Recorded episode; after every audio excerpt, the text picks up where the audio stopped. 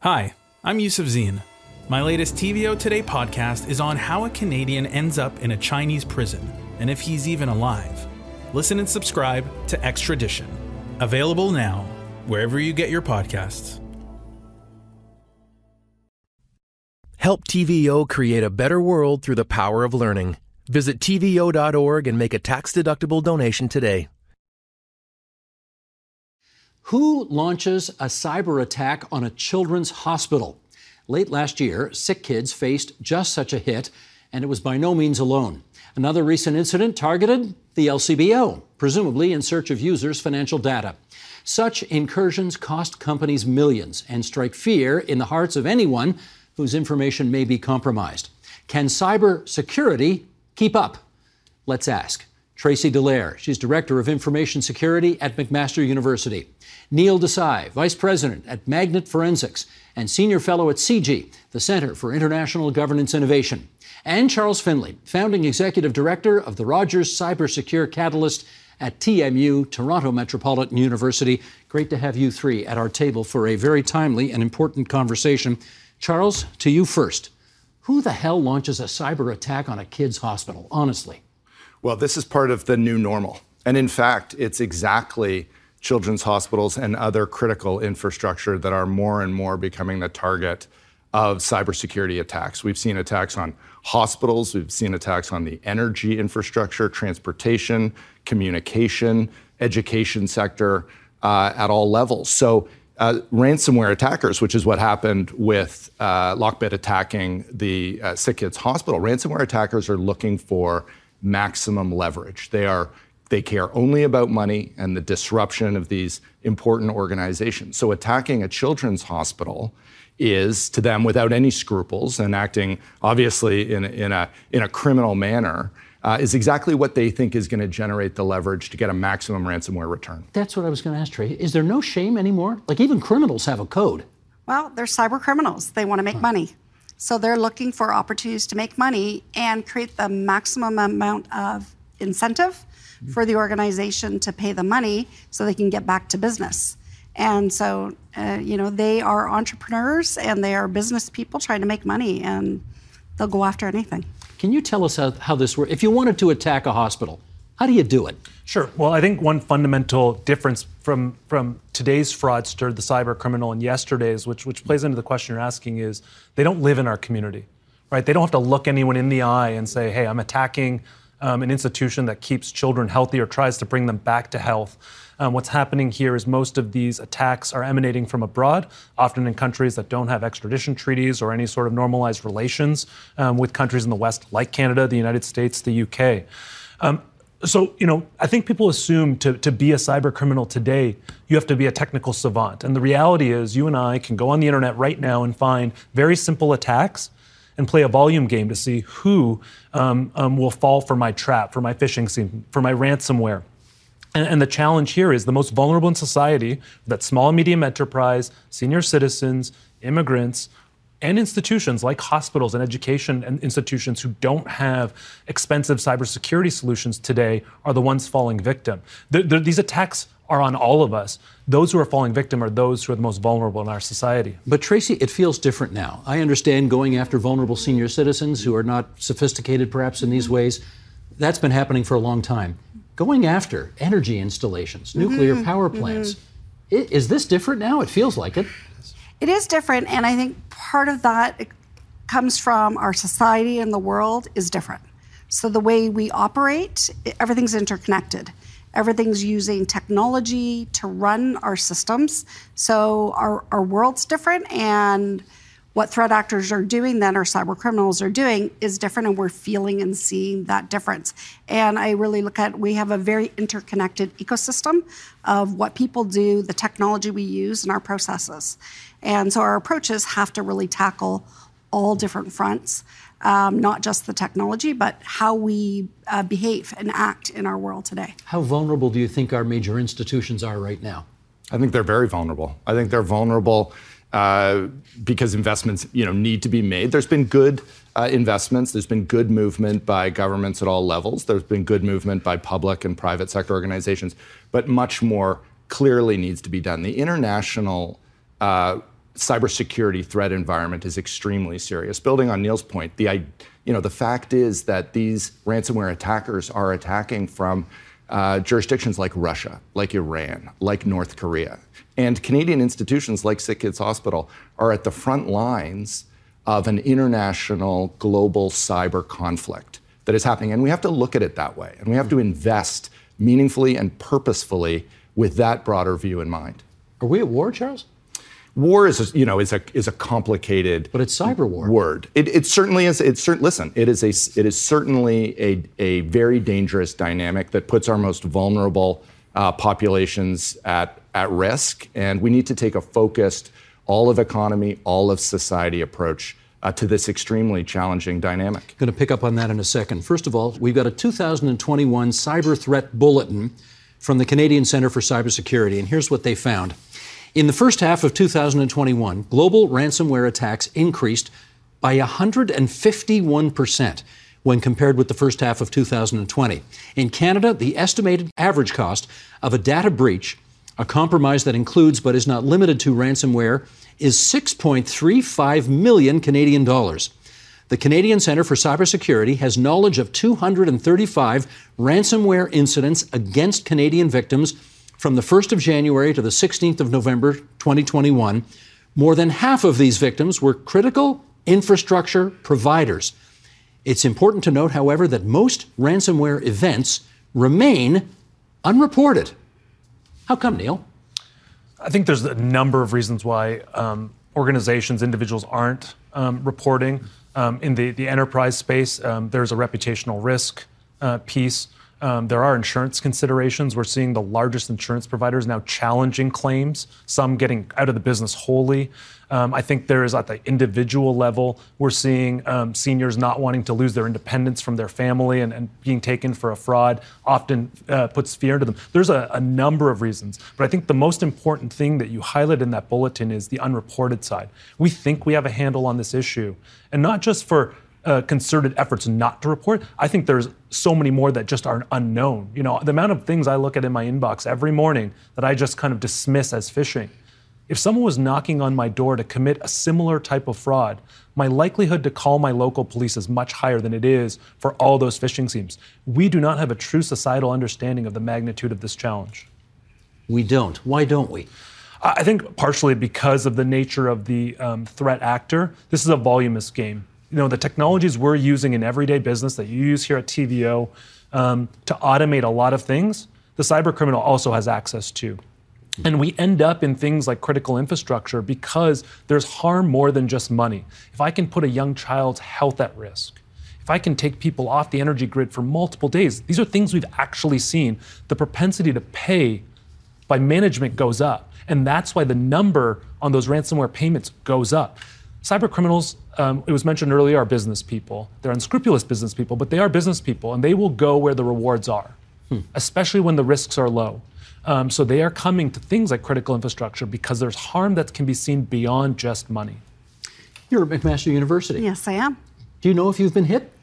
Um, when we we get lots of attempts that come to any organization, um, and we have tools that watch these kind of attempts, sort of the knocking at the door that we talk about, um, through people sending certain emails, trying to get students, staff, or faculty to click on things. And uh, we, with the investment of some resources, have been successful to catch that early and prevent and mitigate that. But what I will say is, is all organizations are having attempts at them daily, multiple times a day, sometimes multiple times a minute and it's it's you know being able to catch it early, prevent it early, um, and then if there is something, being able to to get back running again really quickly. So let's assume Mac's been hit. You're at Toronto Metropolitan University. We assume you've been the target of various attacks as well. How do you stay ahead of it? Well, you invest. You know, you invest in people, process, and technology. Really are the key dynamics to keeping our society and our economy uh, safe. And And we need to start with people. I mean, this is a que- this is a question and a challenge about training people to meet the labor market shortage in cybersecurity in the midst of all of these attacks that we're seeing and everything that you're talking about in terms of this growth in cybersecurity attacks, the growth in ransomware attacks. We are significantly understaffed in this country in terms of the number of cybersecurity professionals that we have in security operations centers working these problems. So we need to have a have a personnel solution. We need to flood the zone with thousands more trained cybersecurity professionals. We need to do that right now. That's a key solution. Okay, I'm going to say something here that's going to get me in trouble in the building, but I'm going to say it anyway because somebody mentioned here we need an all hands on deck approach. And we, I think just in the last couple of weeks here at TVO, when we email, when we get emails from outside, at the very top of every email, there is a banner that now says, This is an email from outside the organization. Please be careful when you, okay? And we, it's only been two weeks since those things started showing up on our emails. We were talking about this the other day when we had a meeting. People aren't really paying attention to it anymore because they see it all the time now. And it may, sorry guys in the building, it may have a perverse effect of actually having us, you know, tune it out because we just see it all the time. Question Is that the helpful approach to getting a handle on this problem? Yeah, I think it's one tool. Um, I think education, let's call it education, is one tool. Um, cybersecurity used to be the purview of like the three propeller heads in the back. Today, it's the purview of everyone, right from the entry level intern through to Steve Paikin at TVO. You know, actually, executives tend to be, um, you know, great targets because they're busy people. They click. I'm not an executive, just for the record. Sure, the well, the well-paid uh, on on-air staff. okay, that I am. Okay, yeah. so, so I think you know the education piece Charles is making is important um, across the organization, and it has to be done in a manner that, that's engaging. It can't just be one more task that I have to get through every day. That being said, I also think we have to be um, going deep. Um, so going wide, but also going deep. And I mean that both within organizations, but in society as well. You know, uh, you earlier we talked about whether cyber today is war. I actually describe it as a Hobbesian state of nature. Um, the social contract online is totally different than our societal contract. If someone steals $2,000 um, from my mother's home police investigate it. But today, it really takes something like a $2 million threat to a, a bank in Canada that gets people moving because we have to triage in our public safety organizations. And I understand the why. Hmm. But that is rewriting the social contract. So what we, you know, one place I think we really need to be uh, spending time on the education, training, um, is in the our police agencies, and I don't just mean the big national ones. I'm talking about small, local, um, provincial. This All is an all hands on deck uh, situation. Right. Uh, Sheldon, bottom of page two. Let's do the threat assessment here. The Canadian Centre for Cybersecurity released a national cyber threat assessment. This is a report for the years 2023 and 24, and it summarized five key judgments. Here we go. Ransomware, they say, is a persistent threat to Canadian organizations. Critical infrastructure is increasingly at risk from cyber threats. State sponsored cyber threat activity is affecting Canadians. Cyber threat actors are attempting to influence Canadians that could degrade trust in online spaces. And finally, disruptive technologies bring new opportunities and new threats to be sure. Let's talk, um, Charles, let's talk about state sponsored cyber threat activity. State sponsored. So, I mean, I think we tend to think of this as a bunch of kids in their basement just out of control. You're saying governments are doing this around the world now?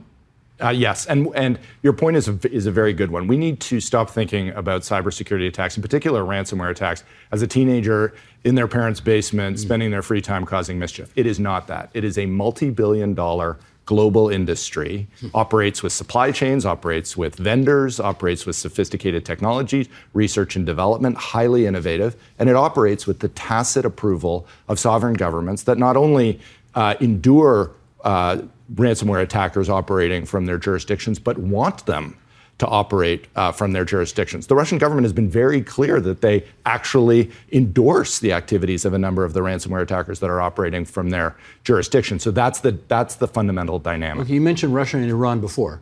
We don't do this, do we? Does the Canadian government sanction this stuff?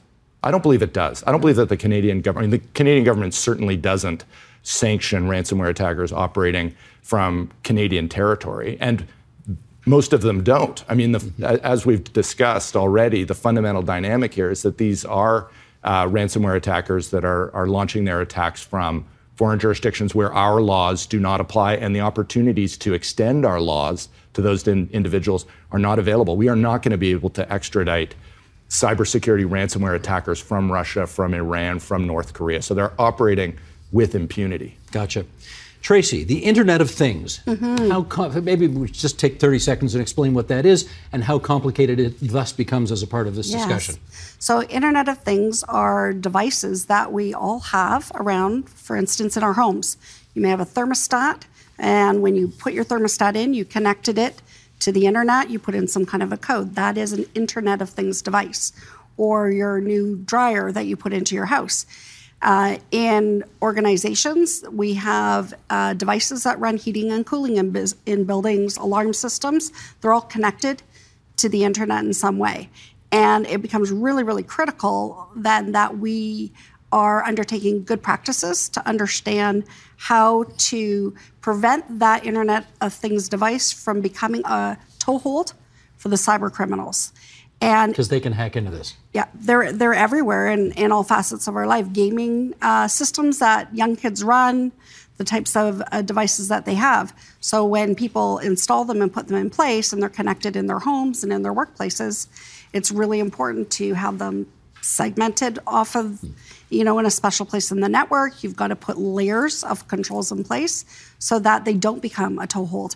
It's not often the thing that we think uh, cyber criminals are after. It's the toehold that they're looking to get in. Because once they've got the toehold, what? Then they can move around into an environment, whether it's in your home or in your business, and they're looking for what's of value, mm-hmm. what to carry out, whatever kind of exploit and whatever motivation they have. And as cyber professionals, we're trying to think about well, what are they trying to do? How do we put layers to prevent them from getting in?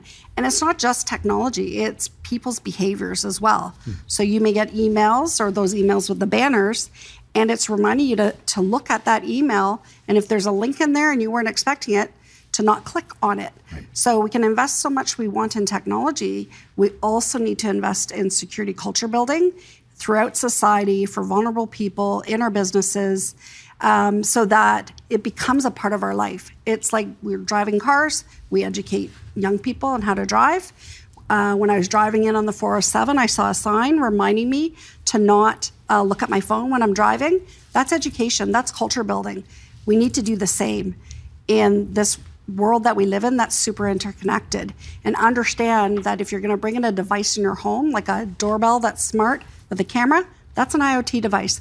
That's a, a, a Internet of Things. An Internet of Things device. Mm-hmm. That's a hook to potentially get in. And there's great advice on the Canadian Center for Cybersecurity Get Cyber Safe site that's meant for all citizens to get at to help you go in and understand what you can do to, to make it safe. I wonder, Neil, if you're seeing any evidence of a pushback against this.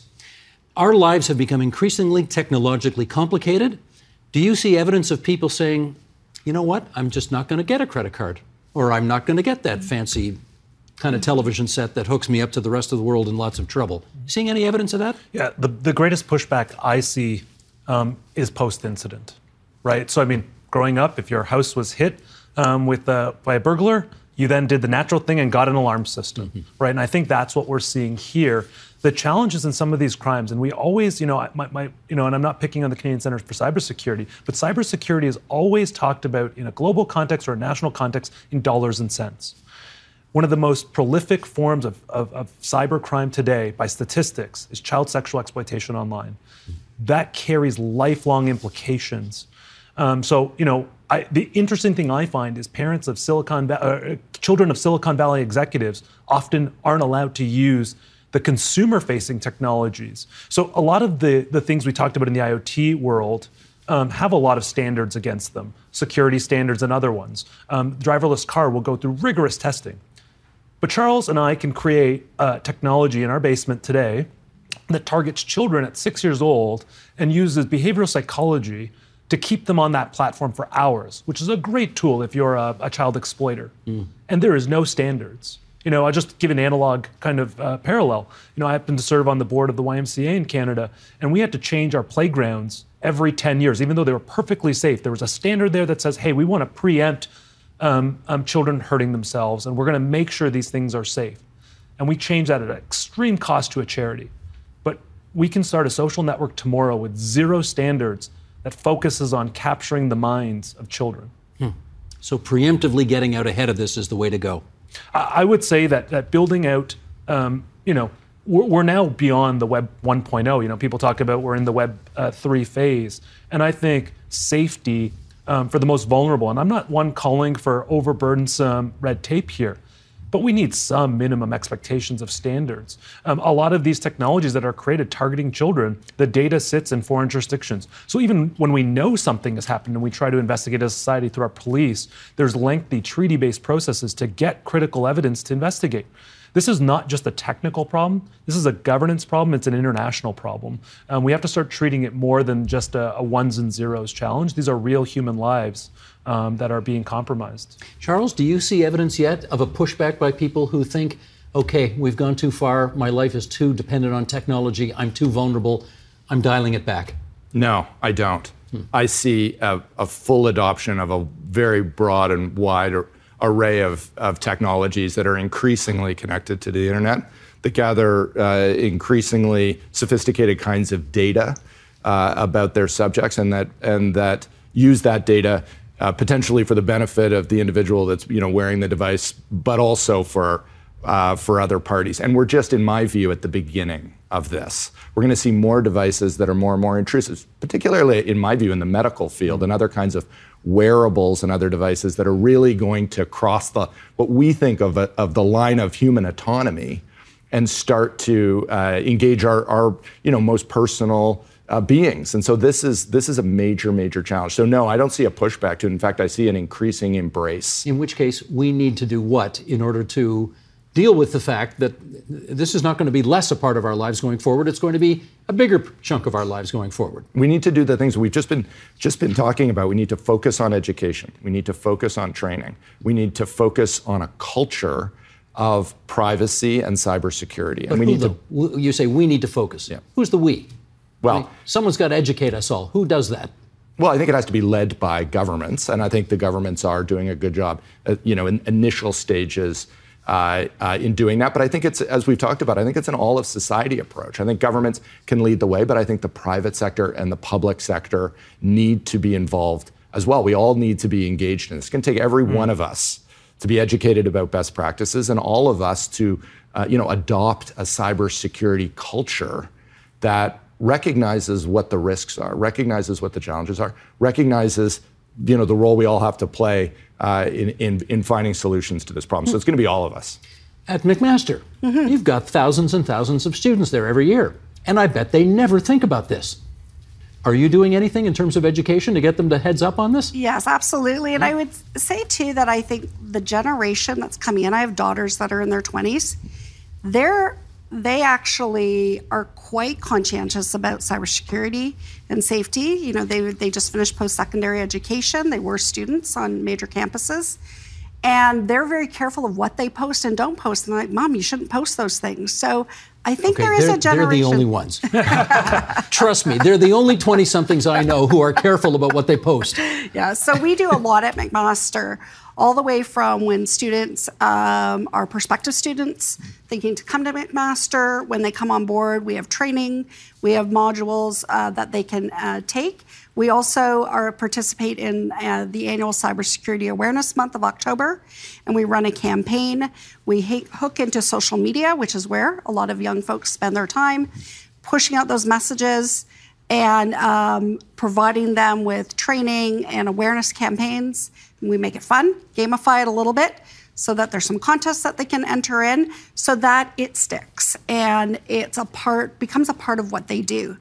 Also, I think there's a lot of opportunities we have ahead of us to work with um, students in both high schools, colleges, and universities to get them involved in building education awareness campaigns. Get out there. They all have to do community service as part of what they need to do.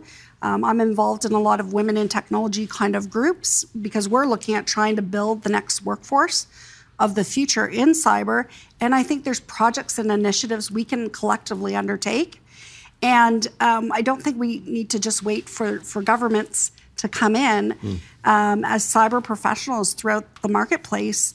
We need to get together and figure out things that we can do to get programs, let's say, out to seniors, get it out to the personal support workers who interact with seniors and help them make that phone call okay. to their uh, kids. We're down to our last few minutes here, and I want to introduce artificial intelligence mm. to the conversation now. How does that change the equation of what we've been talking about? I don't think it changes it that much. It's a different technology area from, from IoT. It's going to enable things like IoT, but but it's going to take us forward with more and more automation, um, less and less worker needed. But you know, we, we've been talking about the glass half empty for this whole conversation, and let's talk about the opportunity side, right? A, a, strong economy will have cybersecurity as a foundational piece to it, whether it's AI or technology, general technologies. The opportunity, if Canada is truly going to be an AI leader, which a lot of folks want it to be, um, it'll require um, cybersecurity and trust to be foundational to, to the things we develop um, using these, these tools. I guess I'd ask the same question that I just asked uh, Tr- Tracy to you. You're at uh, Toronto Metropolitan University, again, right in the middle of a big city, thousands and thousands of students. Are they hip to this?